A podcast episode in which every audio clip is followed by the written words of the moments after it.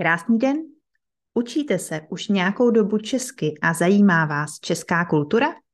Tak jste tady správně. Jsem Lenka a podcast Czech Time připravuji pro středně pokročilé a pokročilé studenty češtiny. Podcast má formu seriálů, ve kterých se postupně dozvíte informace o známých Češích, místech, unikátech a dalších zajímavých věcech spojených s Českou republikou a její kulturou. Pokud vám nestačí podcast jen poslouchat, ale chcete s epizodami více pracovat a učit se česky, stáhněte si zdarma transkript této epizody na webu checktime.cz. Na webu najdete také transkripty všech ostatních epizod podcastu Checktime. A nebo se rovnou přihlaste do konverzačního klubu Checktime, kde ke každé epizodě najdete další cvičení na slovíčka, gramatiku, užitečné fráze, poslech, psaní a mluvení.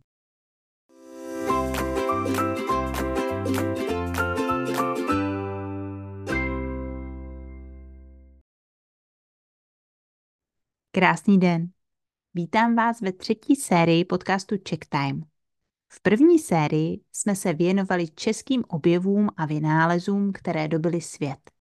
Ve druhé sérii jsme navštívili všechny hmotné i nehmotné památky UNESCO které v České republice máme. No a ve třetí sérii si postupně povídáme o oblíbených českých značkách a jejich příbězích. Máte rádi čokoládu? Jestli ano, tak to vám dnešní epizoda bude chutnat, tedy bude se vám líbit, aspoň doufám. Naším dnešním hrdinou, nebo spíš hrdinkou, totiž bude asi nejslavnější česká čokoládová značka Orion. Už jste v českém obchodě v regálu s cukrovinkami nebo u pokladny viděli čokolády s velkou modrou čtyřcípou hvězdou na obalu? Tak přesně o nich si dnes budeme povídat. Všechno začalo velmi nenápadně. Manželé Albína a František Maršnerovi založili v 90. letech 19. století na pražských Vinohradech malou cukrářskou firmu.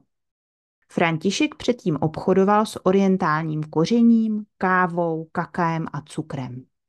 Jeho manželka měla ráda sladké a viděla v těchto komoditách velkou budoucnost. Zařídila si živnostenský list a spolu s manželem začali cukrovinky vyrábět.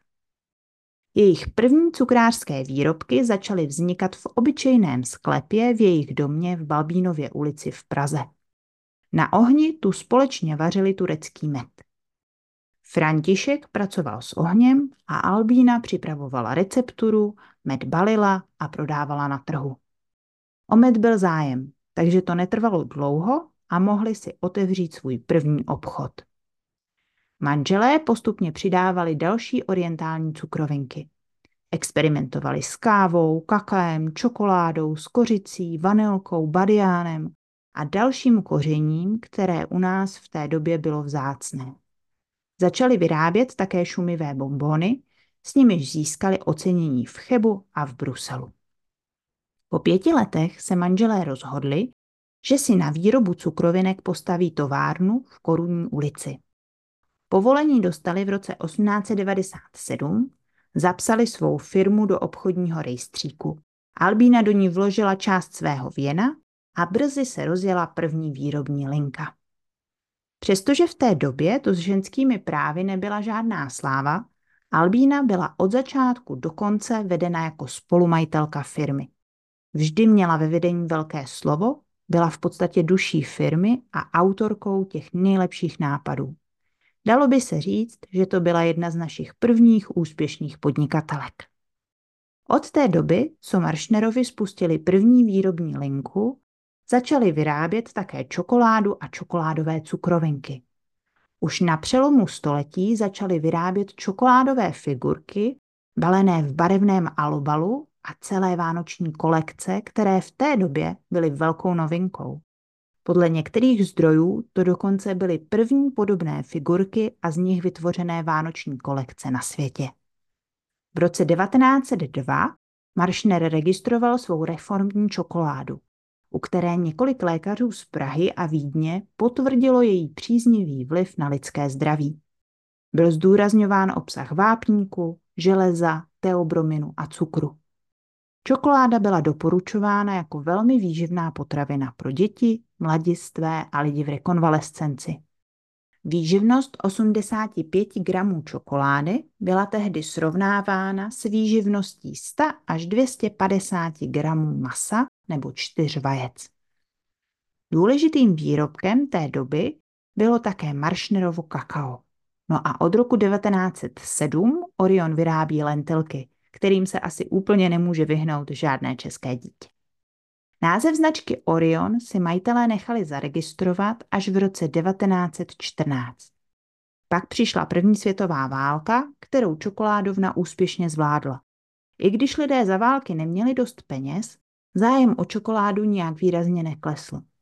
Tím, že byla čokoláda velmi výživná, vanlivá a dobře se skladovala, lidé ji často posílali vojákům na frontu.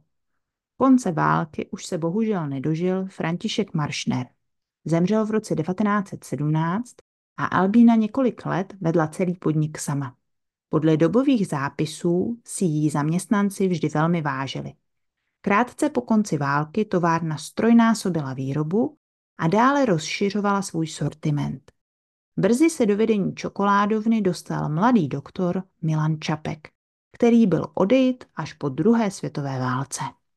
Ve 20. letech se čokoládovna Orion stala jedním z největších a nejznámějších výrobců čokolády a cukrovinek v Evropě. Už tehdy továrna vyráběla dodnes oblíbené ledové kaštany, banánky v čokoládě, milenu nebo kočičí jazyčky. V této době se na pultech také poprvé objevily rumové pralinky, jejichž výroba byla zastavena až koncem roku 2023. Kromě permanentního zdokonalování výroby se firma proslavila také svou moderní propagací. V tomto směru se do historie firmy nejvíc zapsal malíř a ilustrátor Zdeněk Ricker, který je nejen autorem loga Modré hvězdy, ale také řady návrhů na obaly cukrovinek. Například jeho sedícího muže ochutnávajícího kávu dodnes najdete na obalu tyčinky kofila. Ve 30. letech 20. století se firmě dařilo i přes stále se zhoršující hospodářskou krizi. V té době byly společností zřízeny tisíce prodejních automatů, kam zákazníci vhazovali mince a vypadávaly jim požadované cukrovinky.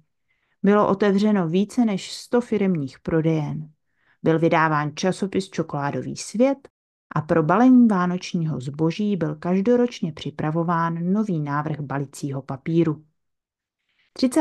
léta znamenala pro Orion taky dobu velkých mezinárodních úspěchů, kdy byly výrobky české čokoládovny dováženy prakticky do celé Evropy, Egypta, západní a jižní Afriky nebo Indie. Orion získal prestižní ocenění Grand Prix na světových výstavách v Barceloně, Bruselu a Paříži.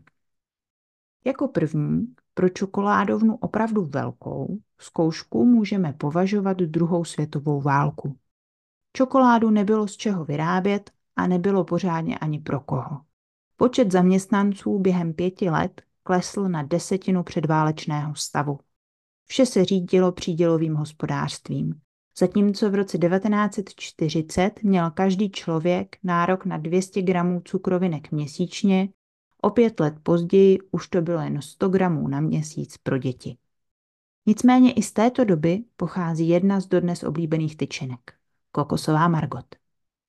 V roce 1947 byla značka Orion zařazena do národního podniku Pražské čokoládovny a výroba se přesunula z Vinohrad do pražských Modřan. Po bývalé továrně už na Vinohradech nezůstalo nic. Její tamní existenci dnes připomínají jen názvy zastávek tramvají a autobusů Orionka a také náměstí u Orionky. I v této pohnuté době se však nepřestávala modernizovat a rozvíjet výroba. Pod značkou Orion vznikla i tehdy řada produktů, na které Češi dodnes nedají dopustit. Byly mezi nimi například čokoláda studentská pečeť nebo barila, tvrdé bombony bompary, dodnes velmi oblíbená bomboniéra Orient Desert nebo tyčinky Deli a Coco. Od roku 1992 patří Orion pod švýcarskou firmu Nestlé a od přelomu tisíciletí se všechny cukrovinky vyrábějí v Olomouci. V Modřanech zůstalo sídlo firmy Nestlé Česko. Nestlé dnes v Česku vyrábí produkty pod značkami Orion, Kofila, Margot, Bompary a Jojo. Tak až půjdete v Česku příště nakupovat, nezapomeňte si něco s modrou čtyřcípou hvězdou přihodit do košíku. Z čistě studijních důvodů samozřejmě.